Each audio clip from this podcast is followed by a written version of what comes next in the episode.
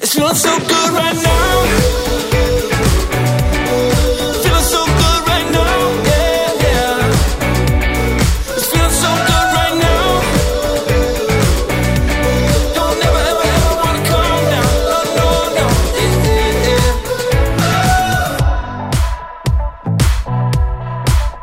Yeah. If you have a toddler, chances are you've experienced what's known as a terrible twos. A total meltdown that can include yelling, screaming, hitting, kicking, running away, or running around the ground. So, why do kids have tantrums, and what should we do if your child has a, a, basically a tantrum in public? So you have to remember that tantrums is really a normal part of development. These kids are trying to express themselves in the only way that they know how. So they could be tired, they could be hungry, they could be overexhausted, they may have skipped a nap that day, or even the arrival of a brand new sibling could really throw these kids into a fuss. Yeah. It's all about their inability to communicate. And Right. so we as parents, part of it is trying to read the signs that they're giving us, figuring out what we can do to help mitigate the situation, um, helping them to communicate. I mean, you, you were touching earlier on the fact that your kids never had a tantrum, but now that you're Yes, pregnant, my son never had a tantrum. I never had to deal with it. We didn't have terrible twos. I mean, thank God I didn't have to deal with it. But now that I'm expecting my next son in the next couple weeks, I'm starting to see that outburst. I'm starting to see him throw tantrums. And it's not because he's jealous, so it's not the jealousy or Philly, that he has to share mom. He's super excited for the baby.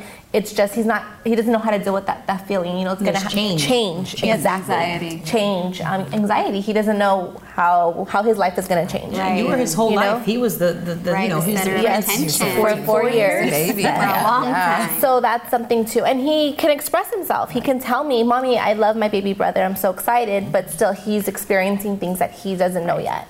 Big feelings. They're very Yes. big, deep feelings that he's mm-hmm. trying to express. And so having those tantrums is just one part of expressing himself. Yes. Yeah, for me personally, with I have two kids. I have a one and a half year old, and my daughter is going to be four in June.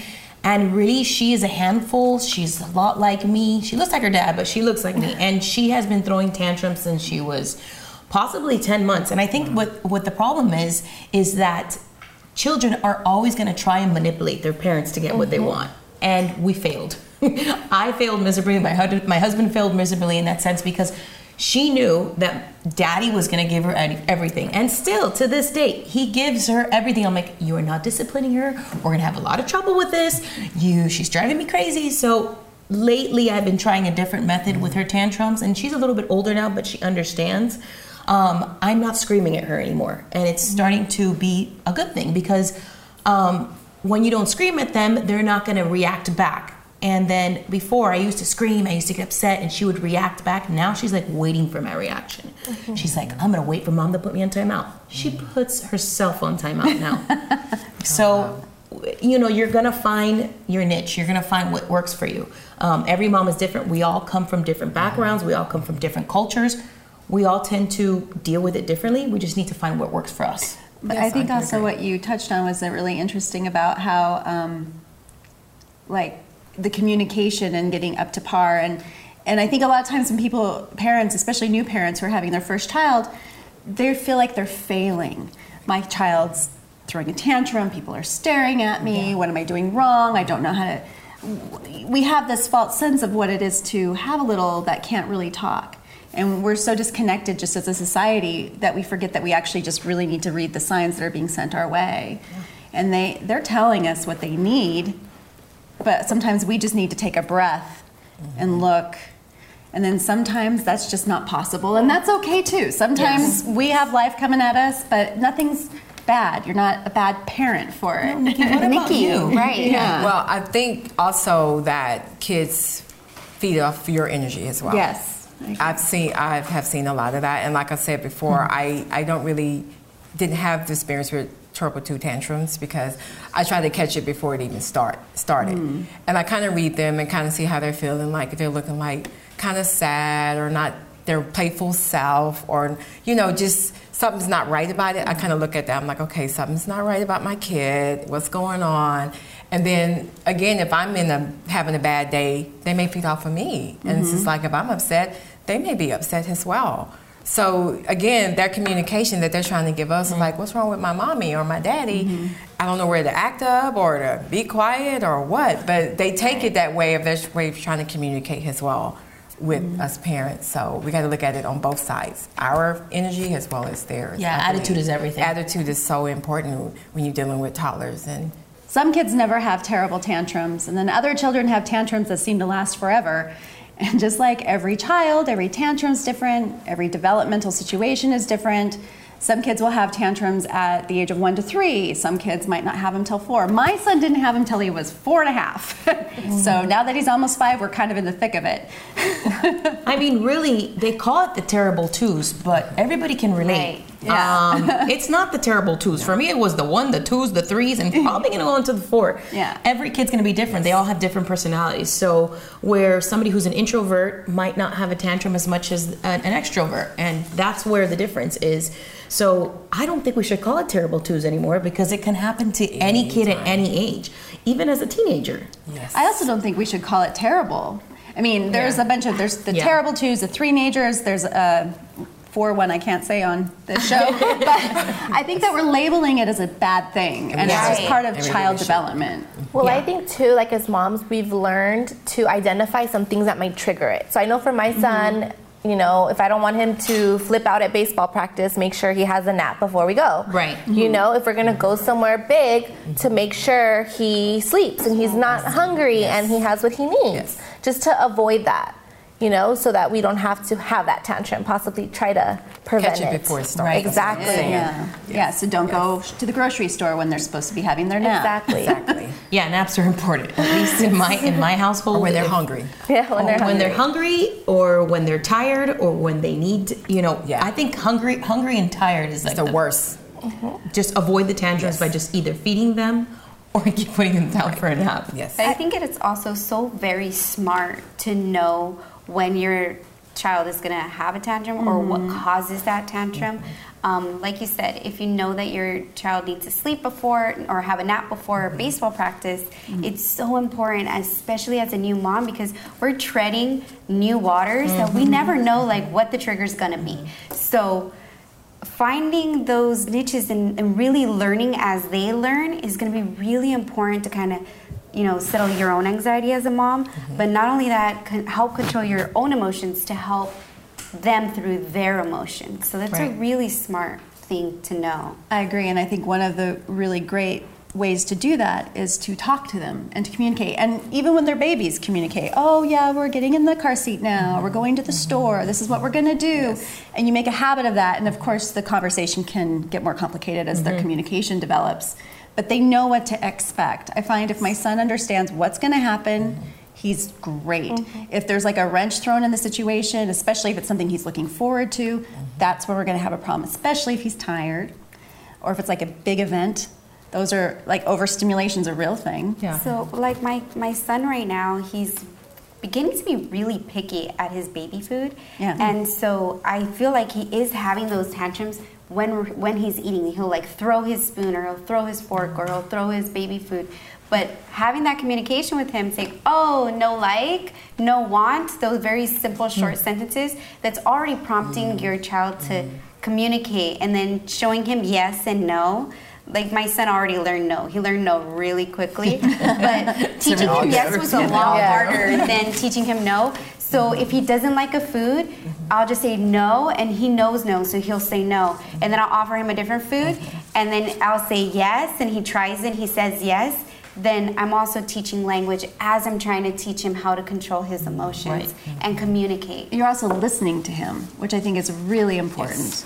I think a lot of times we forget to mm-hmm. stop and listen, mm-hmm. and I think that really helps. So good job, Mama. Tantrums often happen in public that can be so embarrassing at times, especially when people stop and stare and have their sarcastic comments as you're not trying to take a look and see what your kid is doing and how the tantrum is going, just to avoid attention and more attention brought to you. So how would you guys cope with that in public as when one your kid is getting ready to have a tantrum? I mean, for me personally, I learned the hard way. I, um, in the beginning, it was really, really, really, really like for me, I would have major anxiety when she was going crazy. My son still, he's not throwing a tantrum, but she had really bad ones.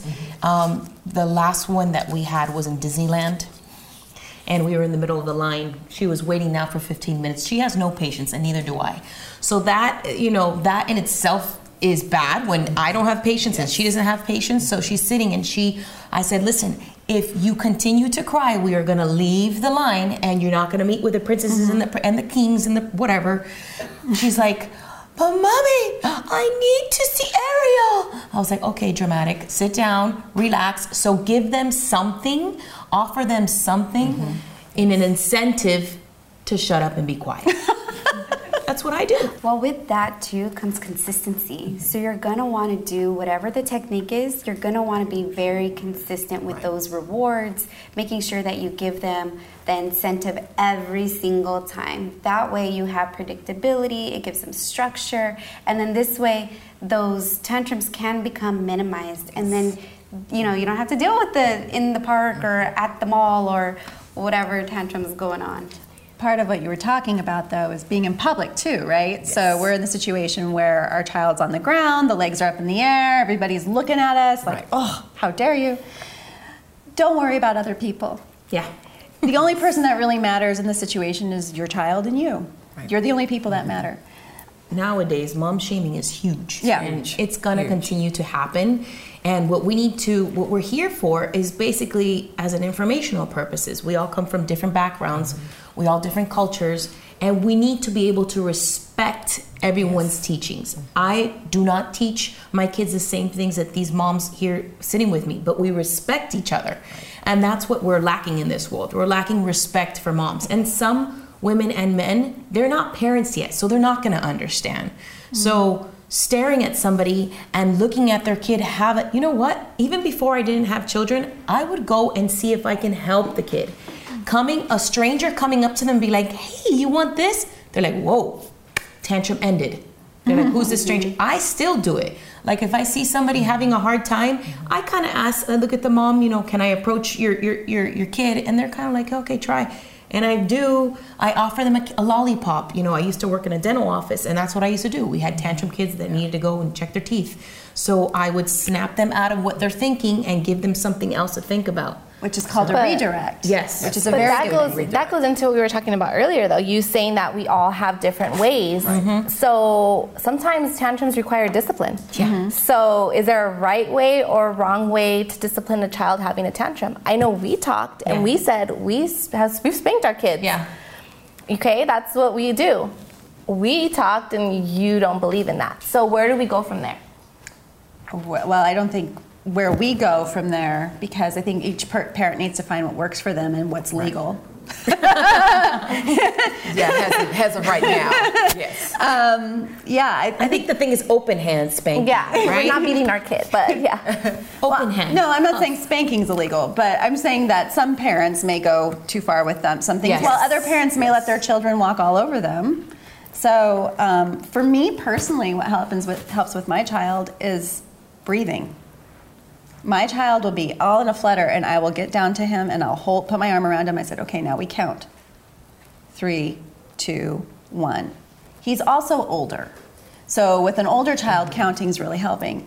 I personally don't like to give him whatever he's asking for because I find that he will never stop asking me for things. so, That delayed gratification. yeah.